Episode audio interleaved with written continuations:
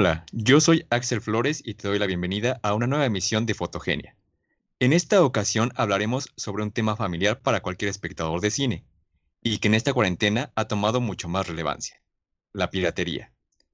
Hablaremos sobre el cruce entre cinefilia, salas de cine, torrents y su impacto en la apreciación cinematográfica.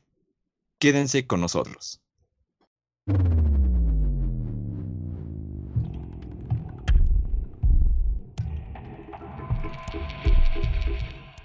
Fotogenia Podcast. Como mencioné en la presentación, hablaremos sobre piratería.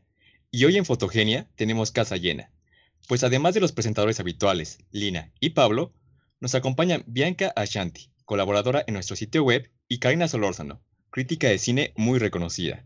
Pues bienvenidos a este espacio. ¿Cómo están? Hola, pues muchas gracias por invitarme. Yo suelo escucharlos los viernes. Entonces, me, da mucho gusto estar aquí ahora. Ah, pues muchas gracias a todos. Eh, yo desde hace mucho que quería participar, pero a veces los tiempos se nos complican, entonces me da muchísimo gusto que, que haya podido estar aquí y más con la participación de Karina. ¿Qué tal todos? Me da mucho gusto escucharles. Y bueno, pues encantados de tenerte, Cari. Eh, estoy muy contenta de escucharles a todas y a todos. Y pues bueno, a darle. Hola y bienvenidos a todos. Y para empezar, creo que estaría bien eh, ahondar un poquito en este texto que ha escrito Karina, que lo vamos a poner en la descripción, eh, que ahonda un poquito sobre este tema de la piratería. ¿Qué nos podrías comentar, Cari? Eh, pues para empezar, me gustaría aclarar que yo empecé viendo películas, eh, bueno, yo nací en Ciudad de México, pero mi familia se mudó a, León y pues no tenía, no sé, cineteca o, varios medios para, para, ver películas. Entonces, lo único que tenía para, para poder verlas era primero el Canal 4, donde vi mis primeras películas. Y después, ya cuando cuando Internet se puso más, más de moda, ya cuando yo pude tener acceso a Internet, pues los foros de películas. Y de los foros fui a los torrents y creo que así se forma un poco mi, mi manera de ver el cine.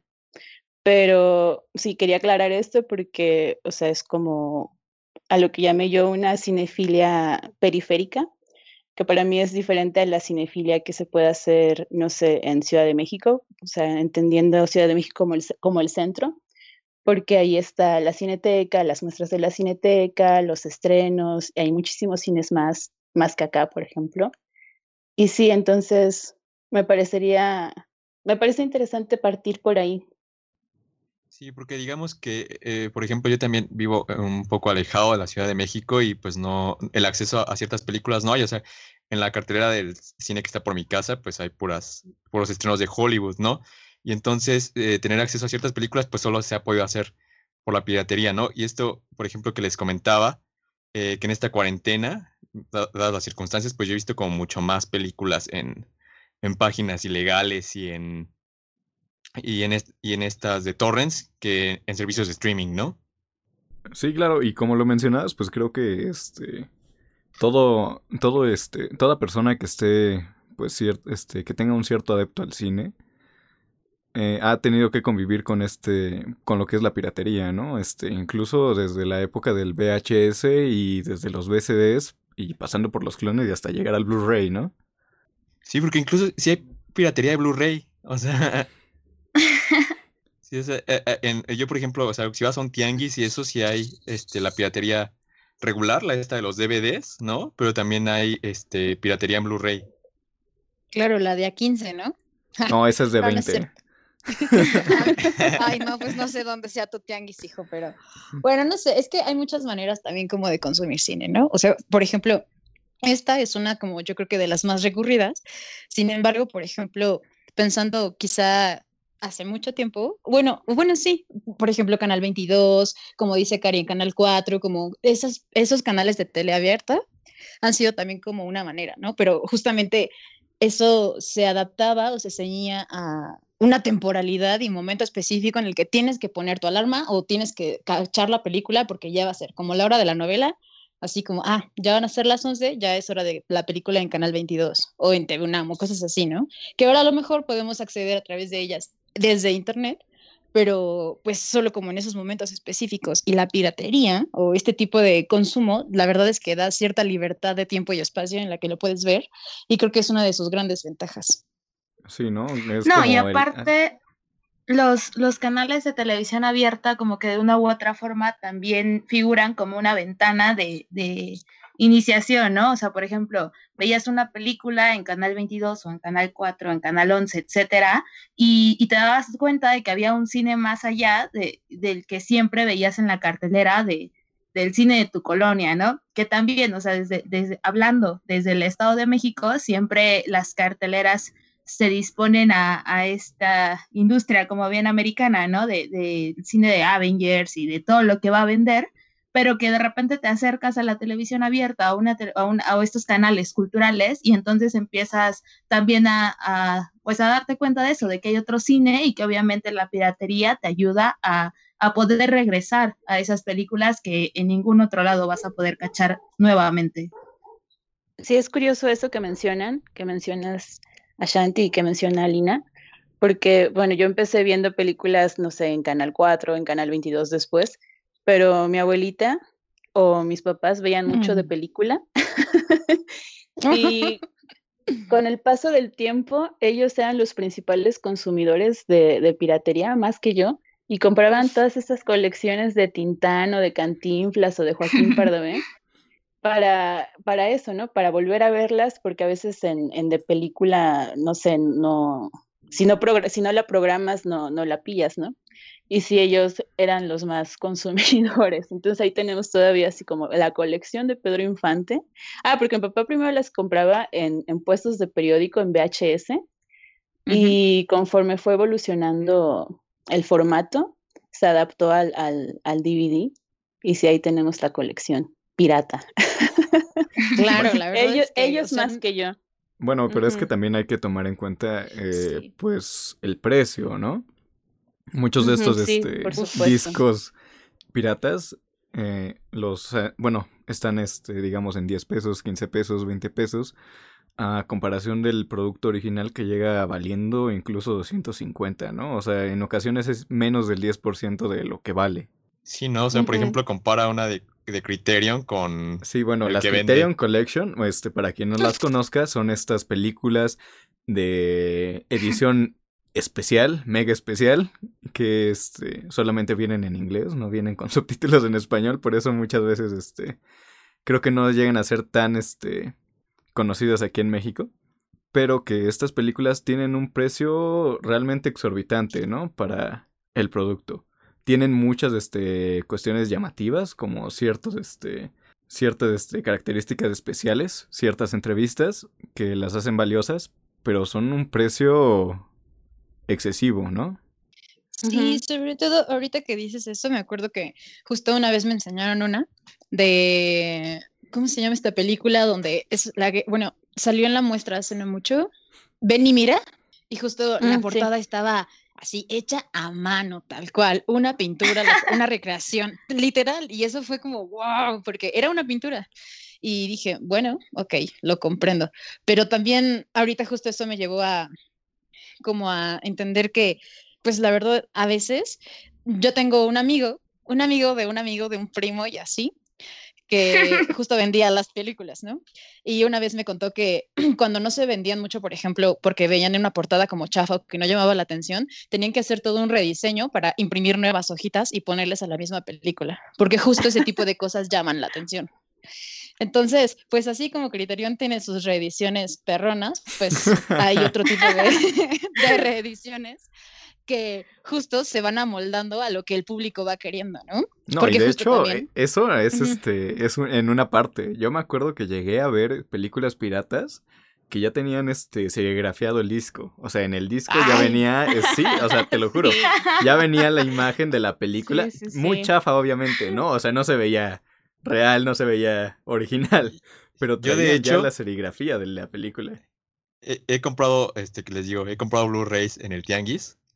Y sí tienen la serigrafía, ¿eh? O sea, sí la, sí la tienen completa y, y bien. Y, y como ya ahorita, pues la tecnología ya pueden hacer que clonen el Blu-ray original o algo así. Sí, pues, Eh, este, pues sí. de hecho los Le- clones son este copias, o sea, se supone que el clon Ajá, real es la copia o del sea. original, ¿no? Y de hecho yo he visto, incluso tratan como el este, que les dicen como bootleg también, ¿no? O sea, que es del 4K. O sea, Es que eso yo- sí se me hizo Yo impresionante. no he visto los, este, ¿cómo se llama? Los Blu-rays 4K en clones, ¿eh? Y creo que ya me alejé sí. muchísimo del, de la piratería en estos últimos tiempos, o sea, de la piratería en físico, ¿no? Porque creo que porque este, los torrents sí, hay otro este, dilema, ¿no? Ajá, Sí. los torrents el, y estar este, viendo piratería en internet, creo que todavía muchísimo, y más que nada en esta pandemia. Y de hecho, o sea, creo que de aquí se pueden salir muchísimos ten- temas, ¿no? Por ejemplo, hablar de. Que Mulan fue la película más pirateada de toda la historia, si bien me parece. Y este, y por ejemplo, el fracaso en taquilla de Tenet, y que eh, de hecho el mismo, este, ¿cómo se llama? El mismo formato que hizo que llegara a cines, este, bueno, el mismo director que quiso que llegara a cines, eh, imposibilitó en cierto sentido que se hiciera eh, la piratería como se hizo con este Mulan. Sí, no, Tenet no, no, no está ahorita disponible en ninguna página para, para ver así en calidad HD, ¿no? Sí, pero Mulan Sí, ya estaba hasta en menciona- 1080, ¿no? Pero es que esa salió primero en, creo que en Ajá, en Disney ¿no? Plus. Es que, bueno, o sea, se supone que sí salió a la par en algunos cines, Mulan, pero también este la sacaron en Disney Plus con un precio más, ¿no? O sea, tenías que pagar más y luego ya la podías ver, porque realmente la liberan este en Disney Plus hasta diciembre, si bien me parece. Sí, ese tema es interesante porque yo veía, o sea, yo empecé a descargar películas en foros, pero yo descargaba películas, no sé, así como de cine silente o cosas así, y películas muy raras, ¿no? O sea, películas que, que encuentras en el puesto de piratería, pero en el puesto que dice cine de arte y que como ustedes bien dicen, ya ahorita ya casi no se usa, ¿no? Yo no sé cuál, cuál fue la última película que compré en DVD, yo creo que ya tiene unos, que Tres años.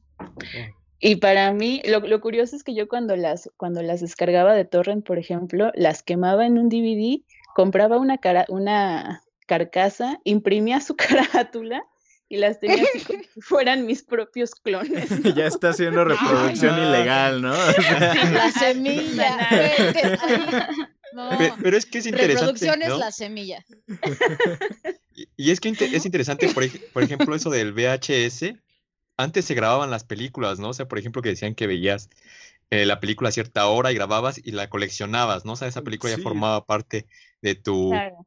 De tu videoteca. Y eso que comenta Karina, a mí también me pasó, y, y de hecho en una etapa muy reciente, que empecé como, todavía estaba en la universidad y empecé como a descargar películas, pero como que siempre me quedaba eso de tenerla en DVD. Y entonces ahí Ajá. yo Ajá. hacía como quemar mis DVDs y, y no sé, o sea, hay como una relación ahí también con, con lo físico, ¿no?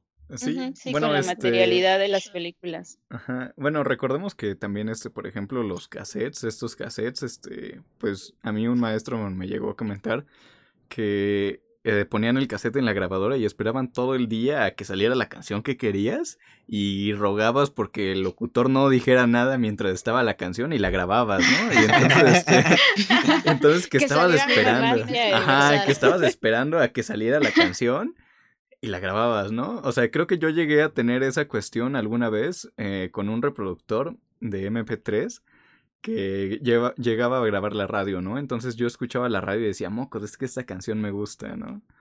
Pero Ah, quién sabe cuál sea, ¿no? Todavía no existía este, ¿cómo se llama? Shazam. Shazam, no existía nada, ¿no? Entonces yo esperaba que saliera y la grababa para poder repetir la letra y buscarla, ¿no? Pero, este, Ay, sí, esta cuestión de que, pues, digamos, este, buscar o retener, ¿no? Este, estas Y cuestiones. retener el objeto. Ajá, Y se parece un retener, poco este- a los álbums fotográficos, ¿no? También. O sea, ¿cuál, Sí. cuál fue la última eh, fotografía que, que imprimieron?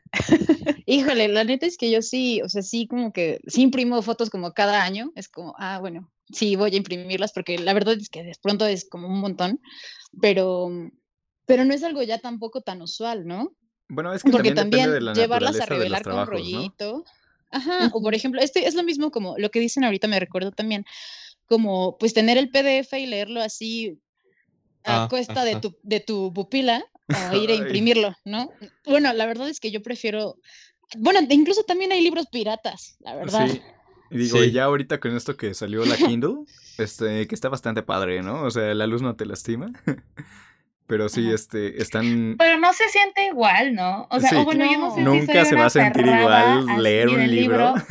Claro, es que hasta leerlo, o sea, y que pasa lo mismo con el cine, siento que también a veces nos apegamos a cierta melancolía porque cuando entró, empezó la cuarentena todos decíamos, es que cómo vamos a ver todos estos estrenos en, en la televisión, en nuestras casas, sin ir con nuestros amigos, porque al final de cuentas es como todo un ritual de compartir con la gente y de ir y sentarte y, no sé, comprar palomitas, etcétera, pero pues han pasado cuántos meses ya de la cuarentena y dices, Mm. hemos sobrevivido, hemos visto un montón de películas más, o sea, con toda esta onda de los festivales que de repente obviamente no podías ir a Morelia y que de repente ponen eh, estas estos, eh, secciones, ¿no? Como de cortometrajes o largometrajes en, en streaming y los puedes ver y dices, bueno, es que también como que a qué te estás apegando, si, o sea, si de verdad es una necesidad verlo todo en el cine porque no lo vas a disfrutar de otra forma o más bien es como la melancolía ahí de querer tener siempre algo físico para ti. Bueno, es que, por ejemplo, aquí, este, siempre abogo, de hecho, este,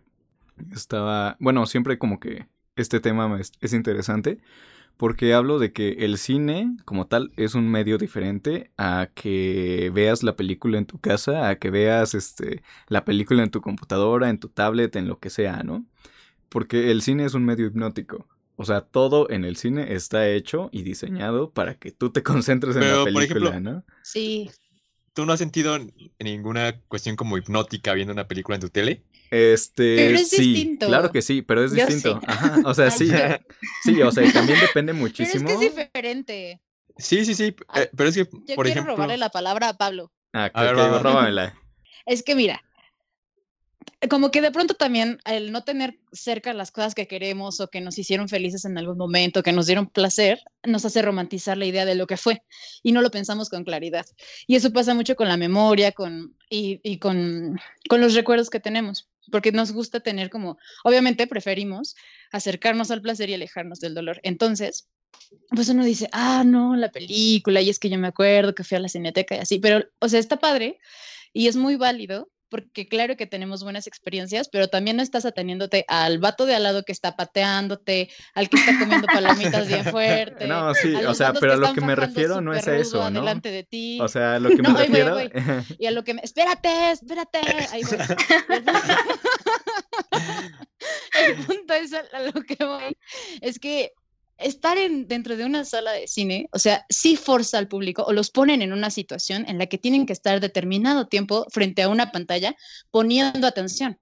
Y justo en la casa tienes el teléfono, tienes las otras notificaciones, puedes ponerle pausa para hacer lo que quieras. ¿Y cuántas películas no llevan a la mitad? Porque No, y puedes romper la hacer- inmersión que Y cuando vas ahí, al ¿no? cine, exacto, exactamente. Esté buena o no esté buena, si te dan ganas de ir al baño, sin problemas vas y regresas. O te llevas el teléfono, la tablet o lo que quieras. O le pones El pausa, es ¿no? que O sea, sí. Sí, es una experiencia distinta. Bueno, es también. Digo, ¿para qué te llevas el teléfono al baño, no? Mejor le pones pausa. Güey, si está muy buena. Híjole, no, me quiero ni siquiera perder estos cinco película. minutos. Aparte, eso está chistoso, ¿no? O sea, Exacto, sí, bueno, llevarse la ¿Qué la tal si va a lavarse los dientes? O sea, si de verdad es una película hipnótica, te la llevas al baño. Si no, ya desde ahí estamos Te mal. aguantas las ganas. O sea, Las pero ganas, a lo que voy es claro. que no es lo mismo. Por Aprietas hasta que ejemplo, acabe. este... Ay, mire, o sea, ya. no puedo dejarme de reír. o Pero sea, es que ahí volvemos a- al tema del inicio, ¿no? O sea, yo, por ejemplo, no tenía cerca la cineteca. Yo, la primera película que vi en la cineteca, no sé cuántos años tenía. Y para mí la cineteca era así como, wow, como el, el lugar Ah. místico, ¿no?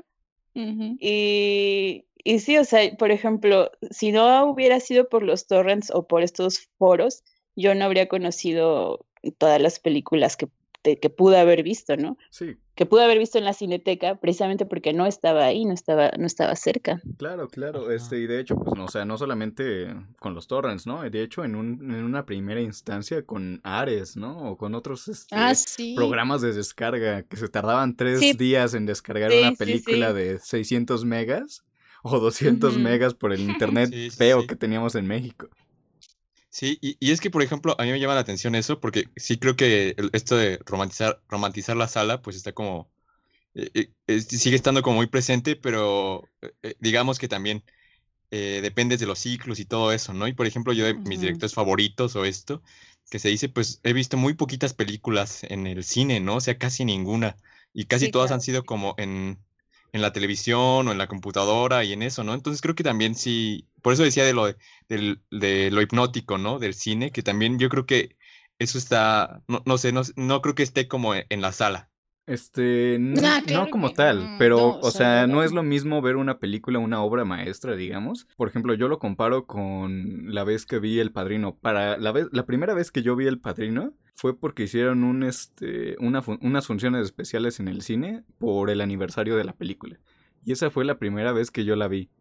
Y para mí fue una obra increíble, ¿no? Y, so- y son tres horas de duración, no es lo, o sea, no es lo mismo ver una obra de tres películas, digo, de tres horas en el cine, a verla Ah, en tu pues sí, casa, como- ¿no? Como la del irlandés, ¿no? Que Ajá, fue la como la película que más pausaron, ¿no? Creo. Ajá, de hecho, pues el irlandés yo también la fui a ver al cine porque, bueno, este, te digo, para mí sí, sí disfruto mucho más verla en el cine por estas cuestiones que mencionamos ya, que pues sí, este, no, no tienes interrupciones, al menos Pero entre digamos- comillas, ¿no?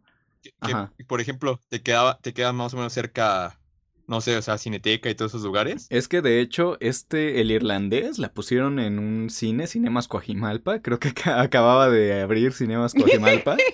Entonces, este, pusieron una función en, en subtitulada del irlandés porque las demás estaban dobladas. Yo dije, qué horror, ¿no?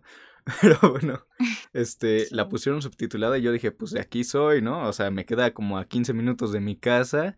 Por muy tarde que salga, pues puedo regresarme caminando y no tengo que ir hasta la cineteca, ¿no? Entonces sí, este, como Sí. mencionas esto, eh, el problema son los medios de difusión en algunos casos. Ya tenemos pues en la mayoría, ¿no? Ajá, ya tenemos la, ¿cómo se llama? La Cineteca Mexiquense que está en el Estado de Pero está México. hasta Toluca, o Ajá, sea, que no está hasta manches. Toluca. Pero, pero sí, hay, hace falta muchísimo, muchísimo camino para abrir, como, se, como tú dices, estas barreras, ¿no? Entre el cine y la población. Y que en ocasiones, pues, la piratería es la única forma en la que una película puede llegar a ciertos públicos. O incluso puede llegar a un público que no esperabas y que la disfrute, ¿no? O que la pueda llegar a difundir. Ajá, Digo, por ejemplo, Ajá, también hay que tomar en cuenta que la piratería, eh, pues en ocasiones financia actos delictivos, ¿no? Como el asalto, el narcomenudeo, que son cuestiones, este, terribles. Y que también, este, por ejemplo, eh, pues le estás quitando, eh, digamos, este, derechos de autor al creador de la obra. que ya de entrada hablar de derechos de autor es bien complicado, ¿no? O sea, como que está bien, bien eh, fragmentada la discusión ahí, ¿no? Porque, no sé, ahorita con, con el internet, o sea, con, con la reproducción como de, de obras de arte, de cualquier índole, etcétera. In- incluso, como mencionaba Karina hace un rato, ¿no? O sea, la discusión que se, que se suscitó en Twitter hace no tanto sobre sobre el PDF que se, libre- que se liberó de esta... de Ah, se temporada me de fue el nombre. Ajá, Fernanda Melchor. exacto. Fernando Melchor. Y que entonces pues te das cuenta de que, o sea, más allá de los, de los eh, actos cuestionables que tenga que, o sea, que, que se den a causa de la piratería y, y de los derechos de autor, estás hablando de que la mayoría de las personas puede acceder a la cultura, sea cine, sea libro, sea lo que sea, a través de, de estas facilidades que te proporciona el Internet. Claro. Entonces, pues no sé, o sea, no sé, creo que es bien difícil hablar sobre derechos de autor ahorita y sobre el impacto que tiene realmente también, porque como que muchas veces nos compramos esta cuestión de, no, es que la piratería afecta muchísimo y, y en algunas cuestiones sí. Pero o sea, tú como pero papá te ves mucho peor, ¿no? Ah. no, pero, o sea, pero ya hablando de, no, no te preocupes, ya hablando de, de, cuestiones como de las productoras y la difusión, el impacto que se tiene, al menos en el cine mexicano por piratería, no es tan, tan grande como el que te han hecho creer para, para justo, como no, no, este, no aventajar esta situación. ¿no? Claro, o sea, sigue habiendo una ganancia pues es que considerable yo... para las personas, este, para los creadores de las obras, pero sí hay pérdidas, ¿no? O sea, digo, hay este, simplemente pues nada más hay que mencionarlo, ¿no? Porque si bien la piratería tiene sus cuestiones positivas, también tiene sus cuestiones negativas. Mira, es que por ejemplo, también hay otro tipo de otro tipo de perspectivas que se abren a nosotros ahora. Ay, caray. Por ejemplo, está esto de Creative Commons, que justo hace el llamado a las organizaciones de todo el mundo para que hagan sus patentes y derechos de autor, y así hacen que un montón de productos estén disponibles para descarga, ¿no? Incluso dentro del arte contemporáneo hay un montón de proyectos que se abren al público para que sean modificados y utilizados por el público, y ese es el mismo objetivo de la pieza. Yo creo que más bien estamos hablando de dos maneras de ver el mundo, una como desde un punto de vista mucho más consumista, Sí. y otra como más quizá abierta a una comunalidad en la que se pueda compartir a partir de entender que son saberes que pueden ayudarle a muchos, ¿no? Y, y, justo como que la ganancia está en entender que, o sea, si usas o no usas, o sea, no sé, creo sí, que, claro, y creo también que mucho este... depende de... Ajá. Ajá. Sí, es que como dices, o sea, este, se puede dividir en muchas cuestiones, ¿no? También lo podemos dividir incluso en cuestiones este, socioeconómicas. Sí, claro, o sea, yo creo que aparte esa es una de las principales cuestiones sobre las cuales se puede platicar de piratería, ¿no? Sí, o sea, no cualquiera puede tener acceso, como de, lo habíamos mencionado. Claro, o sea, estaría bien chido que todos pudiéramos acceder a estas ediciones super padres de Criterion. Sí, pero, o sea, nadie pero sa- es que no, no. o sea, yo no sé inglés, ¿no? Entonces, ¿cómo la voy a ver? Exacto, iniciando Sí, por lo- ese punto. Luego hay una cosa como muy extraña, como muy fetichista con, con las Criterion, a mí me parece, ¿no? Como, mira, mi objeto de colección, no Axel sé. tiene algunas, Me ¿eh? Así que aguas. No, pero a, a mí, por ejemplo, me llamó la atención con eso de Amores Perros, ¿no? De que, o sea, la, la, la reedición de Amores Perros y tan solo la de- la- las miles de reediciones que creo que ha tenido Parasite también, o sea, que creo que pues apenas es una película. Es Como re- muy, este, relativamente nueva, Es que ¿no? hay una cuestión ahí como de prestigio, ¿no? Ajá, sí, o sea, es totalmente las de Criterion, eh, sí está así, aunque hay, hay mucho, por ejemplo, anuncian siempre que van a ser 4K y al final nada más son Blu-ray y no sé, o sea, hay como cuestiones ahí. A mí lo que me llama la atención de ciertos foros, o sea, no, no sé qué tan, qué, qué tanto podríamos hab- hablar de piratería en, en el caso de los foros y todos estos grupos que se dedican como la, a la difusión y preservación y subtitulaje de películas que ya no se encuentran tan fácilmente y que son películas, no sé, del, de principios de siglo, ¿no? O de los 20 y todo esto Sí, que hay como sea, una especie de, de cuidado también y de recuperación de material para que, para que se vea, para que no se pierda, ¿no? Claro, claro. Por ejemplo, este, eso está increíble, ¿no? Este, y de hecho, la Filmoteca también lo hace y todas estas cuestiones así. Pero, o sea, quiero recordar, este, creo que ya lo mencionamos en uno de los podcasts, el caso del, del joven que restauró, entre comillas, Ah, y bueno. colorizó la película de Macario, Es ¿no? otro tema. No, no, no, es lo mismo, es piratería y es difusión, ¿no? O sea, No, pero ese fue como un alucine del mismo, ¿no? O sea, O sea, te digo, mientras sea este en, en afán de conservar y preservar, perfecto, ¿no? Pero Ujú, ¿por qué la cambia, sí. le cambias este, Sí, sí, le sí, cambia, sí, o sea, le cambias las raíces, ¿no? O sea, Intervención. ajá, ya le estás haciendo, ya estás haciendo una obra diferente. Igual estaba pensando como, pues son, o sea, sí, quizás son temas a lo mejor a veces desde algunos puntos de vista inconmensurables, pero también estamos hablando de una cosa es, ok, sabemos que es valioso recuperar esas memorias que hablan de un pasado que es rico, shalala, que de verdad, no sé, siento personalmente que vale la pena porque así mucho más gente lo va a poder ver y van a poder financiar que haya un seguimiento de ese tipo de restauraciones. Y otra cosa es piratearse Mulan. ¿no? Porque, o sea, es como, no sé, la verdad es que siento que estos temas son complejos, pero quiero poner sobre la mesa una situación. O sea, tengo una conocida que en algún momento dijo como, yo sí le robo al Oxxo porque sé que el Oxxo pues hasta considera sus robos hormigas, pero no robo en la tiendita del esquina que sé que es el gane del señor. Entonces dije como, mm, a lo mejor estoy como extrapolando la situación, pero creo que son puntos de vista muy complejos, ¿no? Pues es que aquí pues también entra la ética, ¿no? Lo que es la ética personal de cada quien. O sea, yo no voy y robo en el Oxxo porque yo sé que eso no está bien, porque sé que eso no, este, o sea, digo, no está bien. Y no tengo la necesidad, ajá, y no tengo la necesidad de robar. El tema se puede equiparar como, por ejemplo, si no es lo mismo piratear Mulan, pero no es lo mismo al mismo tiempo piratear una película pequeña, ¿no? Un documental que se va a distribuir, que tiene una distribución, que tiene tres proyecciones en una sala, porque ahí sí la pirateas, pues sí, la, la, afectas totalmente, ¿no? Híjole, y entre comillas, ¿no? Porque, o sea, puede que la afectes o puede que le des difusión. O, ajá, o sea, esta película que no tuvo, este, o que tuvo dos, este, funciones y que quién sabe si vaya a entrar alguna vez en una sala de cine comercial y que tú la piratees o que tú llegues a verla en el, ¿cómo se llama? En un torrent, en alguna cuestión de esas, pues ya está, o sea, realmente ya está cumpliendo el cometido, ¿no? de llegar al público. Pero económicamente. Claro. Ajá, claro, es que económicamente sí la afectas, ¿no? Porque no sé, supongo que depende de, de, sus proyecciones, todo eso. No sé, igual, a ver si no suena mal, pero después de cierto tiempo de, distribución, ahora sí ya puedes empezar a, difundirla, ¿no? O sea, le das un chance, ¿no? Así como si... pero ya después que tenga su recorrido en festivales, en eh, no sé. Mira, ya le das, una ley, ¿no? le das un año de que, a ver, te doy un año director para que tú la Mira, ya, ya tuviste tu chance, ahora voy yo. Es como, mira, te doy un año para vender, después lo que hiciste es de todo. Después ya es de todo, ya.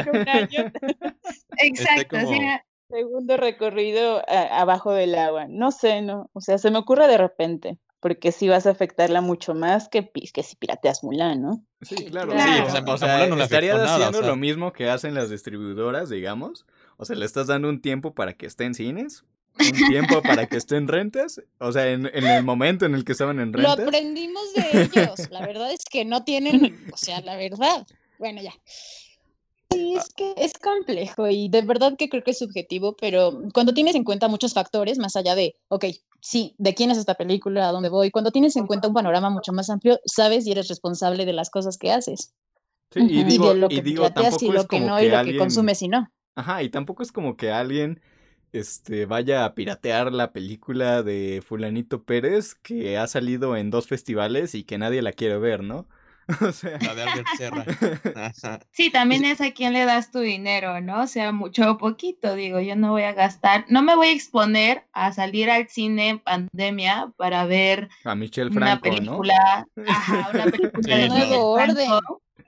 Claro, siendo, seamos directos, aquí ya no vamos a hablar de fulanitos Pérez, no queremos ver a Michelle Franco y no es en Torres. Mira, los que ya lo vimos nos reímos. y agradecimos por no haber pagado, ¿no? como, ah, gracias porque no pagué por esto. No, yo sí la fui a ver al cine y también después este, estuve checando su filmografía, este, porque sí había visto algunas. Ah, yo sí vi Daniel y Ana en Ajá, también, no, Daniel y Ana sí la, la, llegué a ver hace poquito en Prime Video, porque Prime Video, déjenme les digo que tiene, no, no, no me están este, financiando ni me están dando de dinero, pero sí les quiero mencionar que Prime Video tiene una, una, un, este, un catálogo muy increíble que está subiendo varias películas mexicanas interesantes. Digo, independientemente, ajá, independientemente de este, ¿cómo se llama? De veinte, de veinteañera soltera y no sé qué, y treintona soltera y fantástica. Este tiene bastantes películas interesantes, ¿no? Digo, sí, y este tiene recorridos por varios festivales chidos. O sea, yo me acuerdo que su sección de Morelia está, está muy buena. Y su sección de documental también, ajá. Ajá, y lo menciono también por esto, porque, pues como dices, ¿no? O sea, tiene sus cuestiones de, bueno, este, de recorridos de festivales, así como lo que estuvieron haciendo, y creo que ya lo habían mencionado un poquito antes, eh, de los festivales en línea, ¿no? Que sí se presta en ocasiones a la piratería, eh, muy terrible, pero que te da cierto alcance, ¿no? Y que es una forma de... Y sí, y es una forma de combatir la piratería, estos, este, estos festivales en línea. No, porque digamos que yo conozco gente que, o sea, por ejemplo, eh, hay, hay plataformas que sí permiten grabar, ¿no? O sea, aunque tengan, este, pues las protecciones, pues sí se puede grabar finalmente. Oh. Este, Eh, no en todas. De hecho, por ejemplo, me acuerdo de Roma, que fue una película que todo el mundo quería ver, que yo pero la vi en la fue bien muy pirateada, ¿no? Pero Porque hasta como cinco meses Netflix- después. Hasta como cinco meses después. Sí, de No, verdad. claro que no. Sí, las, las copias que estaban en internet tenían este subtítulos de quién sabe dónde, se escuchaban mal. O sea, de verdad, o Yo sea, una Netflix le puso. de Roma al día siguiente, súper bien. O sea, No. ¿En serio? sí, Híjole. sí, no, o sea, cuando llegan a streaming ya se pueden copiar, o sea, ya O sea, sí, gente- te digo, o sea, ya actualmente sí, pero por ejemplo, Roma fue de los primeros estrenos así fuertes en Netflix. Y para mí, o sea, yo siento que esa película sí les costó un poquito de trabajo para poderla piratear bien, bien. O sea, y hablo de bien. por Pues yo no la vi al día siguiente, pero también sí, o sea, sí estuvo disponible en, en, una, en un mes máximo, pon tú, y ya estaba bien. Bueno, Sí. pero O sea, ya es que, con es un que mes. subirle streaming ajá. ya es, sí, sí fue bastante, o sea, para, para la gente profesional que sabe hacerlo, pues yo creo que sí les costó. Pero digo, también, o sea, lo que dice Axel, la subes streaming y sabes que ya, que ya, que ya es para el pueblo. Sí, o sea, ya. una vez que ya, la no subiste, tuya, mira, ya se fue. y no solamente en la película, ¿no? Que- pues, Cuando subes algo al internet, ya fue para siempre, ¿no? Ya no es tuyo, es de todo mundo. Pero eso que dicen de, de si el streaming ha combatido la piratería, a mí me llama mucho la atención porque yo creo que en cierta forma, eh, pues hay mucha gente que no sabe descargar torrents y prefiere que esté en una plataforma en línea que ponerse, no sé, a buscar el subtítulo, a buscar la calidad y todo eso, ¿no? Ya ves, gracias, se Karina, la gracias. computadora. gracias, Karina, gracias O sea, por después apoyarme en mi después punto. de que me- Después de que maté mi computadora, lo único que puedo hacer en internet es agregarle un online al título y si no me sale, me rindo, te lo juro.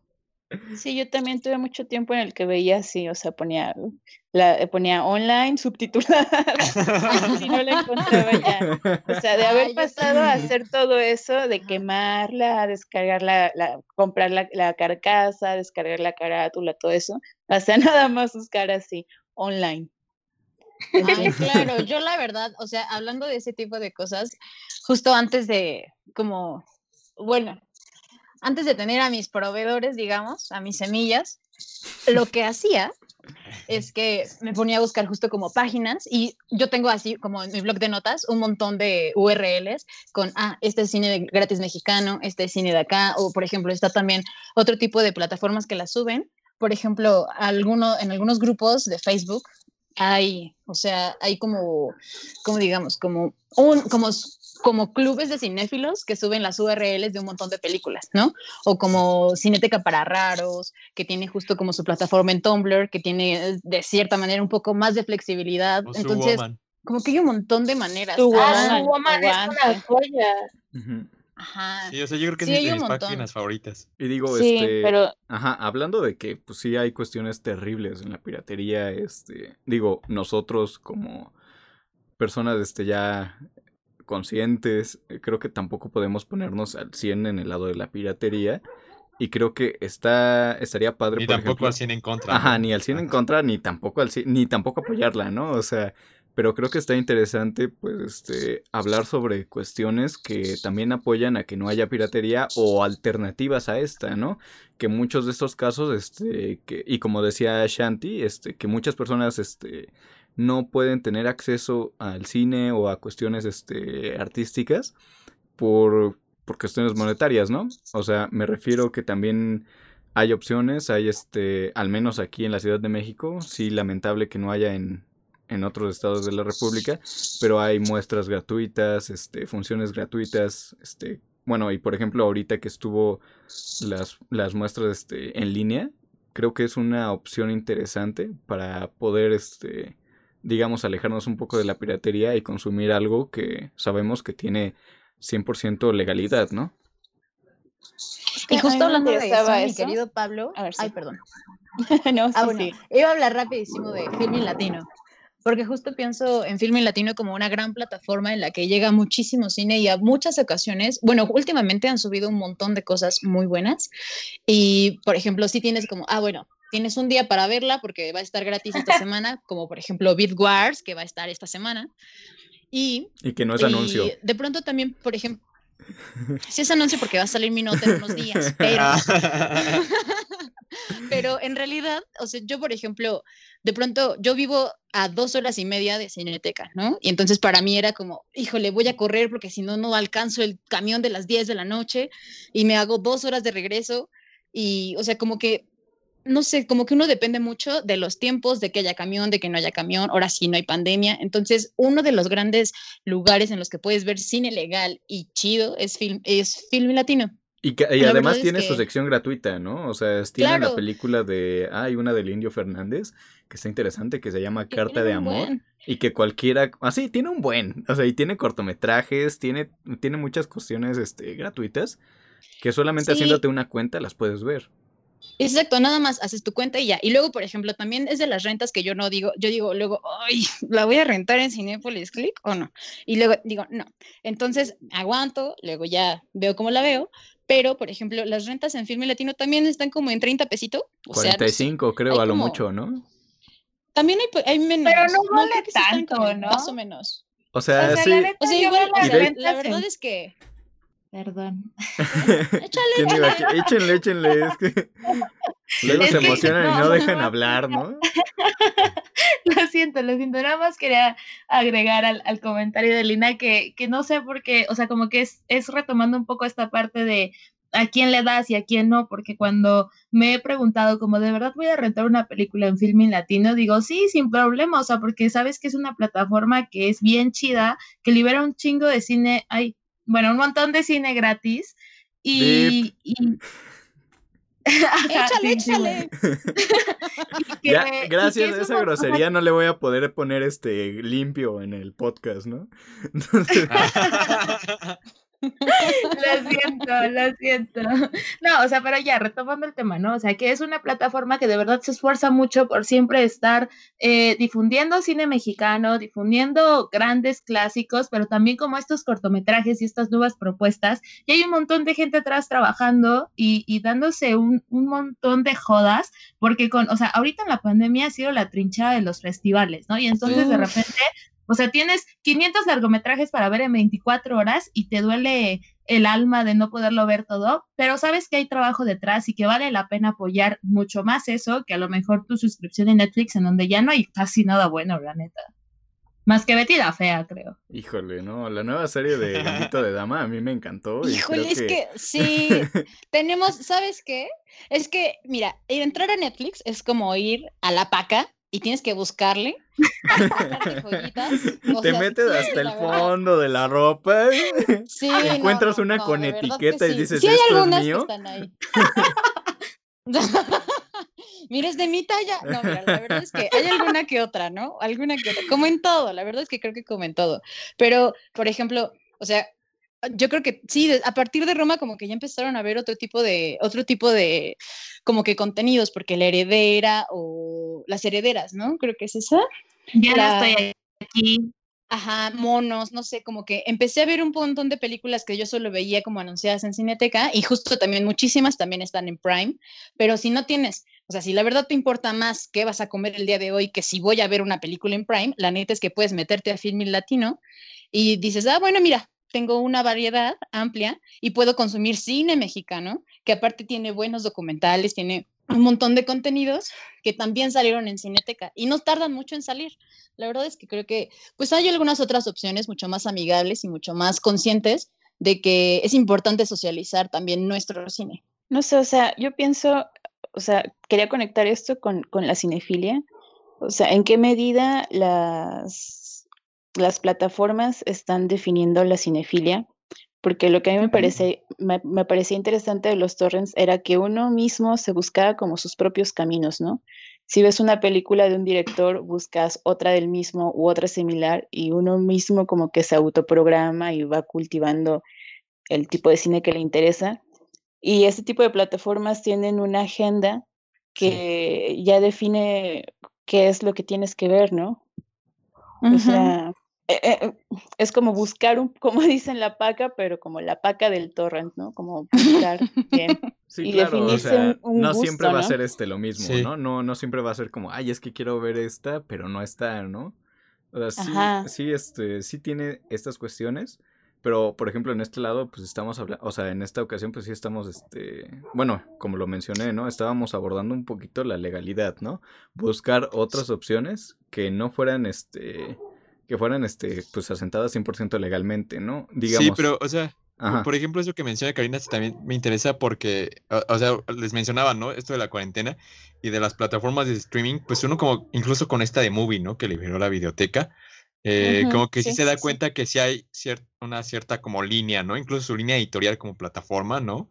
Eh, y, y, sí, justamente, o sea, yo creo que, por ejemplo, esto del, de los torrents y las páginas ilegales, mencionaba el caso de Su Woman, ¿no? Que creo que es una página que te permite como ir buscando tus propias películas y tus propios directores y no sé. A mí, por ejemplo, yo estuve en esta cuarentena viendo más de Ackerman y de Naruse y de de Timing Liang a nada más ahí porque son películas que casi no se consiguen. Entonces creo que también a mí me interesa mucho eso, ¿no? O sea, como que ahí en, e, e, en, esto de la piratería y lo de la cinefilia, pues sí puedes hacer tú tus propias, este, tus propias curadurías, ¿no? No, sí, claro, y como lo mencionaba, ¿no? O sea, es este, es una cuestión que también este, ayuda a la preservación del archivo. Sí, sí, sí. O sea, y creo que, por ejemplo, esa de Subwoman parece un proyecto totalmente desinteresado. Y también esto, ¿no? De que en México creo que no hay tantas leyes en restricción a la piratería, ¿no? no, de hecho, eh, este, aquí en México no. En Estados Unidos ya todas, la mayoría de las páginas que ofrecían torrents las, las tiran, las cierran, porque pues están dentro de la ilegalidad. Sí, entonces creo que también eso es interesante porque pues algo también es esto de las políticas culturales, pues también hay algo de fallidas en ellas cuando pues no hay mucha hay mucha gente que solo puede acceder a ciertas películas, ¿no? A través de de, pues la piratería, o sea, creo que eh, también hay que hablar de eso, ya sería otro tema, ¿no? O sea, las políticas culturales y esto de la centralización del cine, ¿no? O sea, aunque pues Cineteca Nacional también tiene su, su ciclo, ¿no? Y esto, ajá, tiene esto, por ejemplo, en la muestra que ya se viene, tiene esto de ciclos que va, manda cine a otras partes, universidades y, y todo, ¿no? Sí, Entonces... sí, e, e, en mi caso, por ejemplo, acá en, en, Guanajuato, los foros de la Cineteca llegan, no sé, como tres meses después. o sea, sí se pueden ver. Sí. Pero yo pensaba en esto que escribí, que les compartí, en, en cómo, bueno, creo que la mayoría de aquí escribimos sobre cine, en cómo eh, el tiempo define también nuestras escrituras, ¿no? O sea, si yo hubiera querido escribir crítica de cine en esa época, pues no, no hubiera podido porque no eran estrenos, ¿no? Eran muestras de cineteca que llegaban acá dos o tres meses después. Entonces. Sí, claro. Sí, claro. en esa época no, no, no me lo preguntaba, pero ahora, ahora ya soy consciente de eso, ¿no? Más que nada, este... tiempo del estreno y del tiempo que pasa. Ajá, sí. o sea, más que nada hablando de estrenos comerciales, ¿no? Que son los que más, este, eh, digamos, son los que más difusión, más, este, digamos, más audiencia tienen, porque, pues, eh, también hay que considerar mucho la escritura del periodista o del creador, ¿no? Si ya tienes tu, tus adeptos y tus, este, tus lectores habituales, no importa que haya este un mes, dos meses de espera, ¿no? Se van a esperar a leer lo que opinas de la película, porque lo que, o sea, no realmente, o sea, sí importa la película, pero también importa muchísimo tu opinión, ¿no? Sí, pero digo dentro de la... Ajá, depende para quién, ajá, te digo, depende para quién, de qué película vas a hablar, ah, y muchas cuestiones. O sea, pero sí creo que la inmediatez es algo como que importa mucho para seguir en la discusión. Y más, ajá, y claro, y, más en esta época. Claro, Sobre todo o sea, obviamente. ¿no? Sí, exacto. O sea, obviamente cuando ya tienes eh, cierto tiempo escribiendo, ya tienes a tus lectores, la gente conoce cómo escribes y le gusta, pues igual y no tienes la necesidad de ver la película un día después y escribirla. Pero la verdad es que creo que todos hemos pasado por la parte de iniciar a escribir de cine, que nadie te conozca, que solo tus amigos te lean. Y entonces sí, o sea, para entrar dentro de todo este gremio y poder participar en todas las conversaciones que se dan, eh, el poder acceder a las películas de forma inmediata sí es importante, porque las discusiones se, giran en torno a eso. O sea, me pongo a pensar en, en el Festival de Black Canvas y cómo fue, fue una semana en la que todos hablábamos de lo mismo, ¿no? Sí. Y que, y que ajá, y que si la habías visto, pues podías participar, escribir y, que la gente te leyera y que encontrara como nuevas eh, puntos de vista entre cada película, pero pues si no habías podido verla por, o sea, no habías podido eh, verlas por tiempo, pues ya, o sea, ahí te quedabas. Sí, hay como un sesgo, ¿no? Sí, claro. Sí. Es que es muy competitivo también, ¿no? O sea, como que piensa también, híjole, es, es, un, es un trabajo que requiere mucho tiempo, que requiere tu atención, o sea, porque tienes que echarte la película, a veces la vuelves a revisar mientras estás escribiendo o no, a veces no da chance, a veces dices, ah, ya la vi, me acuerdo y medio escribo, o sea, no sé, siento que también tiene que ver mucho con de qué quieres escribir y si quieres opinar o no de ella, ¿no? Porque, por ejemplo, hay unas que son malas, tan malas, que nomás le echas ahí ustedes desahogos en Twitter o en Letterboxd y ya. Y hay otras que dices, va, o sea, la neta es que, o sea, la verdad es que me voy a echar una de estas cosas porque creo que es importante, o sea, lo que tengo que decir. Supongo que también tiene mucho que ver con en dónde estás escribiendo, para quién estás escribiendo y sobre qué estás escribiendo. Porque, por ejemplo, muchas veces puedes hacer a lo mejor, yo, yo he escrito ensayos sobre cine latinoamericano, ¿no? Y entonces ahí te puedes explayar y decir, ah, pues mira, está, está, este y el otro, y haces y deshaces. Pero cuando se trata solo de un review, pues vas a algo muchísimo más puntual. Entonces, justamente, opino igual que a ti, necesitas como, pues no sé, creo que es un trabajo de mucho ahínco y de echarle un montón de ganas, porque si no, la verdad es que te atrasas y también como que de pronto siento que genera cierta ansiedad de, ay, güey, no he visto esto, no he visto el otro, y la verdad es que realmente no vamos a alcanzar a verlo todo, ¿no? O sea, tantas cosas que hay. Al menos que seas Axel y publiques tus screenshots de que te echaste las 70 películas del ah. festival.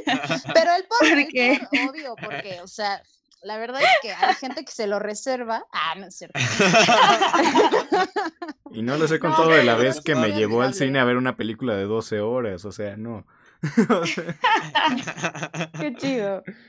Pero ahí está padre porque pues entonces... Sí está muy cañón los festivales virtuales han permitido esta especie de descentralización, ¿no? Por ejemplo, yo nunca había visto, ido a un Black Canvas hasta ahora. Ah, y me gustó bastante su programación. Ajá, porque naces en la Ciudad de México. Sí.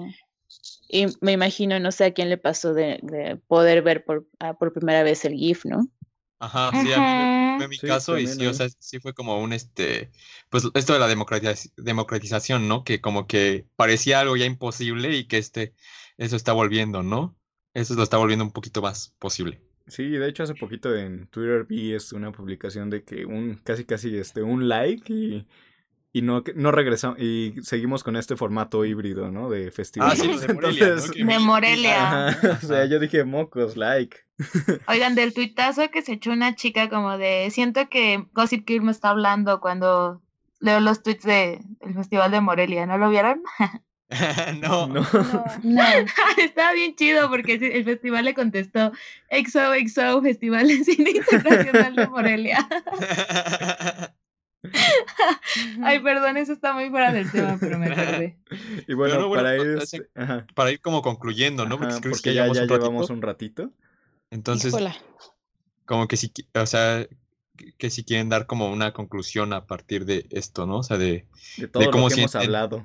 Ajá, pues sí, ¿no? Estos caminos de la cinefilia, la piratería, eh, pues a lo mejor sí también quieren tocar la cara legal, pero pues más o menos pues ahí lo que quieran comentar ustedes. Pues a mí me interesa saber, a mí me interesa saber que, bueno, o sea, no quiero darle como el peso de que sienta presión así de acabar, pero sí me interesa saber cuáles son las perspectivas que abren ahora o qué es lo que piensa, o sea, qué reflexiona Cari alrededor de todas estas cosas que hemos traído a la mesa. Sobre todo después de su texto. si quieres, si no, no hay pues, a mí me cabe Pablo. No, yo no. Safo. A mí me gustaría pensar que qué tan viable va a ser eh, el formato híbrido. O sea, yo a mí me gustaría mucho que se quedara por, por lo mismo, ¿no? Por, por esta cosa de descentralizar. Y, pero también al mismo tiempo creo que es necesario como cultivar una especie de cinefilia personal que, es lo que estoy haciendo en esta cuarentena, al margen de tanto de festivales como de, de, estrenos, sean en línea o en cine, ¿no? O sea, ahora que no ha habido tanto estreno, he podido revisar directores que no había visto bien, o eh, cineclubs, eh, películas eh, con compañeros. Y eso creo que es algo que no me gustaría perder de ahora en adelante y que curiosamente lo hago con torrent, o sea, porque son películas difíciles de ver, ¿no? O sea, como películas fuera del tiempo. Ajá, películas fuera del tiempo, fuera del estreno. Y, y sí, eso. Y, y, o sea, creo que sí, ¿no? El torrent hace eso de sacarnos como esta ansiedad de ver los estrenos y de la cartelera, ¿no? O incluso de llegar a conseguir una película, por ejemplo, este, no sé, una película que nos gustó mucho hace algunos años y que no tuvo difusión, este, eh, ay Dios mío, en formatos caseros aquí en México, pero que la puedes llegar a conseguir, no sé, en el Prime Video de Estados Unidos y alguien la graba y la sube, ¿no?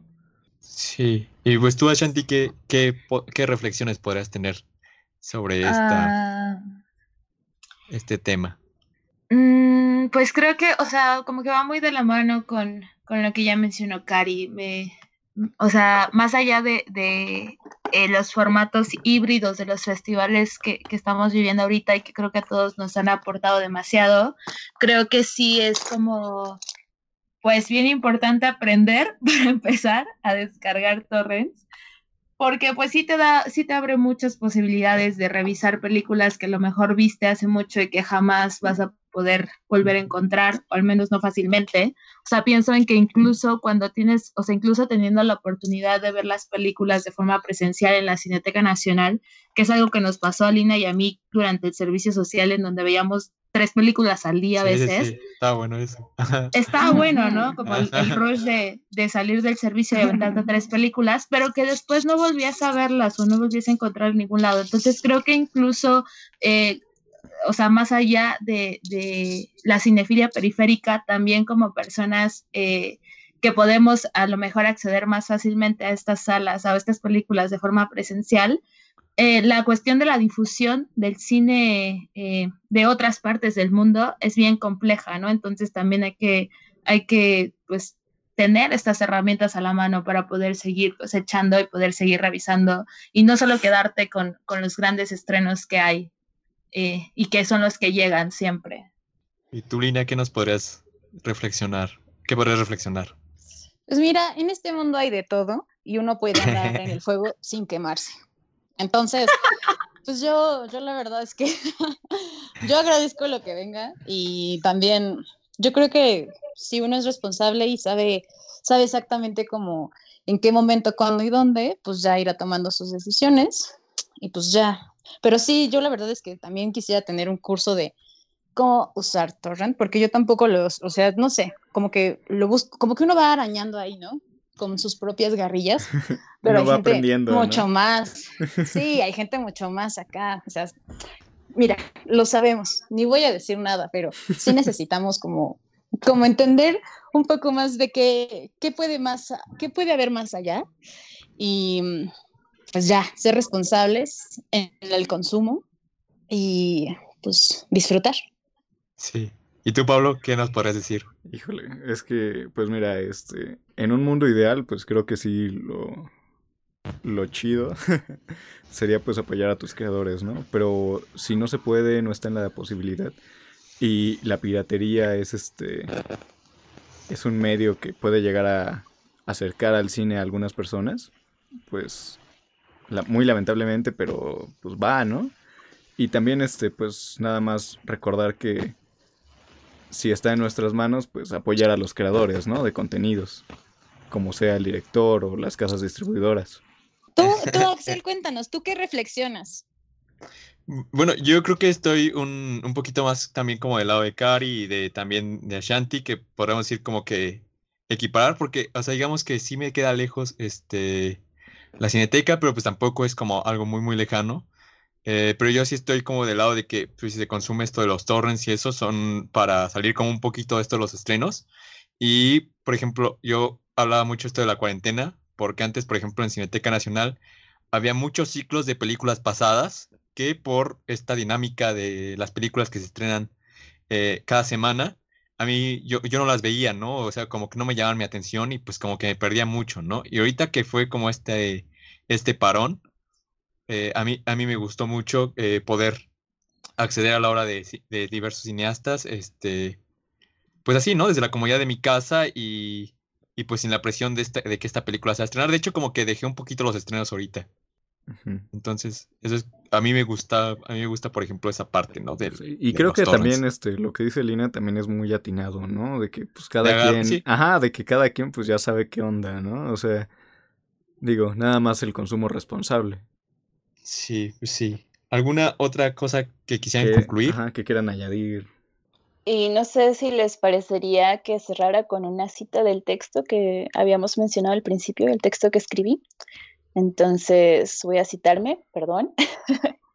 El cine siempre convoca a la comunidad y esto último lo digo a modo de hipótesis. Tengo mucho que pensar y conversar sobre el papel del crítico de cine, así en masculino, porque de repente tengo unas ganas incendiarias de cuestionar mi propia autoría. Tal vez en algún lugar en Internet, parecido quizá a uno de esos foros cinéfilos, ya se está discutiendo de esto y es momento de aventurar ideas. Fanfarrias para ti. ¡Bravo! Contundente. Listo. Ahí está, la bomba. pues muchas gracias, muchas gracias por acompañarnos a todos ustedes. a todas ustedes. Este, de verdad es un placer que estén aquí y como les digo siempre y como casi siempre termino diciendo, este espacio se abre para cualquiera que quiera decir algo y que tenga algo que decir. Y de verdad, muchísimas gracias por estar aquí. Axel, no sé si quieres decir algo. No, pues agradecerles por todo. Entonces. Muchísimas gracias, Cari, por acompañarnos. La verdad es que, híjole, dijiste cosas muy interesantes. Agradezco tu bomba del final y tus perspectivas, así como todo lo que has compartido. Y bueno, pues muchas gracias a quienes nos escuchan y nos vemos después. Sí, y también que no sea la última vez que compartamos este espacio, ¿no? No, estuvo súper rico, hay que hacerlo más. La casa llena funciona. Cuando la quieran, casa llena ¿eh? está bien, ¿eh? Cuando quieran, tienen abiertas las puertas aquí para todo. Muchas gracias a todos. Gracias, gracias a todos. y pues bueno, eso sería todo. Eh, muchas gracias por escuchar una nueva emisión de Fotogenia. Eh, esperemos que la dentro de 15 días esperamos sacar una nueva y pues eso sería todo de nuestra parte. Muchas gracias de parte de toda la comunidad de Fotogenia.